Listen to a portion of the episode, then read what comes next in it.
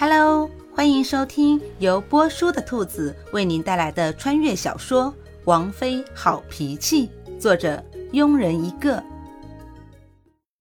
第六十六章，小花试探的问道：“小姐，你今天不会出府了吧？”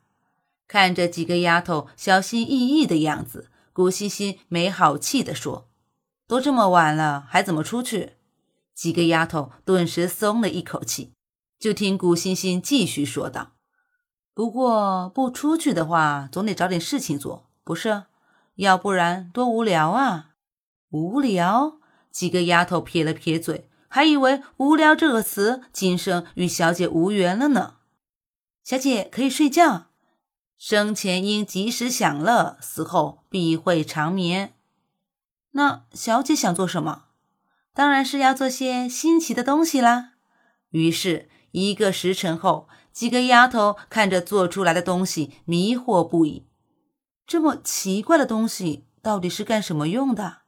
而古欣欣看着几个人合力做出来的增高鞋，赞赏的点了点头：“嗯，不错，有点现代增高鞋的样子，就是不知道穿上怎么样。”在几个丫头的注视下。古欣欣穿上了久违的增高鞋，好像不是很舒服。不过马马虎虎凑合着能穿。看着小姐脚上的鞋，再看看忽然增高的小姐，几个丫头吃惊的张大了嘴。原来，嗯，不错，你们想穿就再做吧，这双就归小姐我了。好了，我有点累了，回房间休息了。没事，别打扰我。当太阳落山，月亮隐现。古欣欣一身男装，穿着增高五厘米的鞋，手摇着蒲扇，出现在了古代的街市上。也许是人之将死，放下了对亲人的思念与担忧，也不担心一个人出门遇到危险，心灵放空。此时的古欣欣犹如刚出生的婴孩，不开心了可以闹，开心了就大声笑，想做什么就会不计后果的去做。眼睛充满着孩童时期的狡黠调皮。华灯初上，最热闹的地方莫过于烟花柳巷，女人断送一生幸福的地方，男人醉生梦死的地方。红楼，京都中最大的青楼。几年前的花魁红莲，一身红衣，极尽张扬妖娆，像一团火，点燃了多少男人心中的欲望，最后却被八王爷夏侯渊包下。当所有人都以为八王爷要娶鲛人时，红莲却消失得无影无踪。如今红楼的花魁与红莲却截然相反，简直就是一朵清水芙蓉，再次笼络了多少男人的心，一掷千金只为博美人一笑。这也是红楼一直屹立于不败之地的原因。当古欣欣走进红楼，没有看到自己想象中的奢靡异域。闻到胭脂水粉，相反，红楼的装饰很有格调，虽挂满了红绸，却不失大气庸俗。每隔几步都会放置一盆花草，整个大厅内都弥漫着一股芳草的气息。不知道公子可有中意的人呢？听到声音，古欣欣收回打量的目光，转而看向来人，大概三四十岁，一身红色的罗裙。手摇着一把美人扇，瓜子脸，化着淡淡的妆，头上插了几个金步摇，一双眼睛透着金光，上下打量着古欣欣，嘴角勾起一抹笑。古欣欣淡淡的开口：“芙蓉，听说红楼里面的女子都是以花名命名，那么叫芙蓉的女子总归是有的吧？不知公子怎么称呼呀？”每天来找芙蓉的人多不胜数，但以红娘子阅人无数的眼睛，直觉这位公子不简单。在下清水，古欣欣淡定地摇着蒲扇，任凭红娘子打量。清水芙蓉倒是绝配，不过清水未必是真名。既然是客人，人家说什么就是什么吧。哎呦，清水公子！想必您也知道，芙蓉可是我们红楼的招牌，哪是想见就能见的？红娘子嗲声嗲气地说：“妈妈还是正常说话比较好。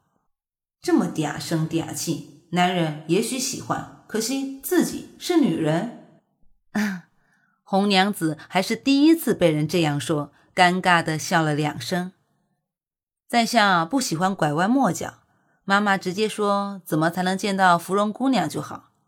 到这份上，红娘子也不拐弯抹角，直接说五千两可以跟芙蓉姑娘喝上一杯茶。八千两可以听芙蓉姑娘弹奏一曲，一万两可以跟芙蓉姑娘。不等红娘子说完，古欣欣直接甩出八千两银票。看着红娘子惊愕的眼神，古欣欣戏谑道：“可以带在下去见芙蓉姑娘了吧？”“可以，可以。”芙蓉园清幽雅致，美人一身浅绿罗裙倚窗而立。小巧的瓜子脸毫无血色，眉宇间浮着淡淡的愁思，眼神涣散无光，给古欣欣的第一印象就是丙西施的容貌，林妹妹的忧伤。花谢花飞花满天，红消香断有谁怜？自古红颜多薄命，红颜何必不自怜？芙蓉在心里默念了一遍。原本涣散没有焦距的眼睛慢慢回拢，才发现窗外不知何时站着一位公子，苦笑了一下。芙蓉拾起自己的愁绪，自房间中走了出来，朝着顾欣欣微微点了点头，淡笑着开口：“让公子见笑了。好说，在下今天可是花了八千两银子，只为听姑娘弹奏一曲。”姑娘可要抓紧时间呢，不然等会过了时间，妈妈可是会把在下赶出去的。顾欣欣调笑的说完，直接到园中梧桐树下的凳子上坐下，看着这位公子严肃直接的样子，芙蓉心里的愁绪一扫而光。回房间抱了古琴，放在树下的石桌上，坐在古欣欣的对面，一双纤纤素手拨弄着琴弦。美妙的琴音缓缓地溢出，琴音很美，却是伤感的。也是这样忧伤的女子，怎么弹出轻快的曲调？心随音动，这是听歌的最高境界。而古欣欣在现代是个歌迷，每次听歌都会投入其中。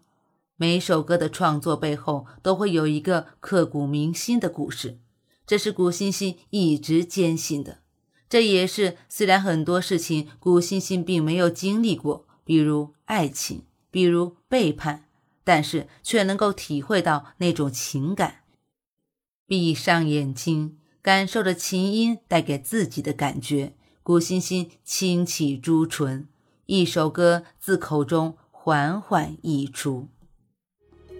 本集播讲完毕。如果你也喜欢这部小说，请订阅、评论哦。咱们下集见。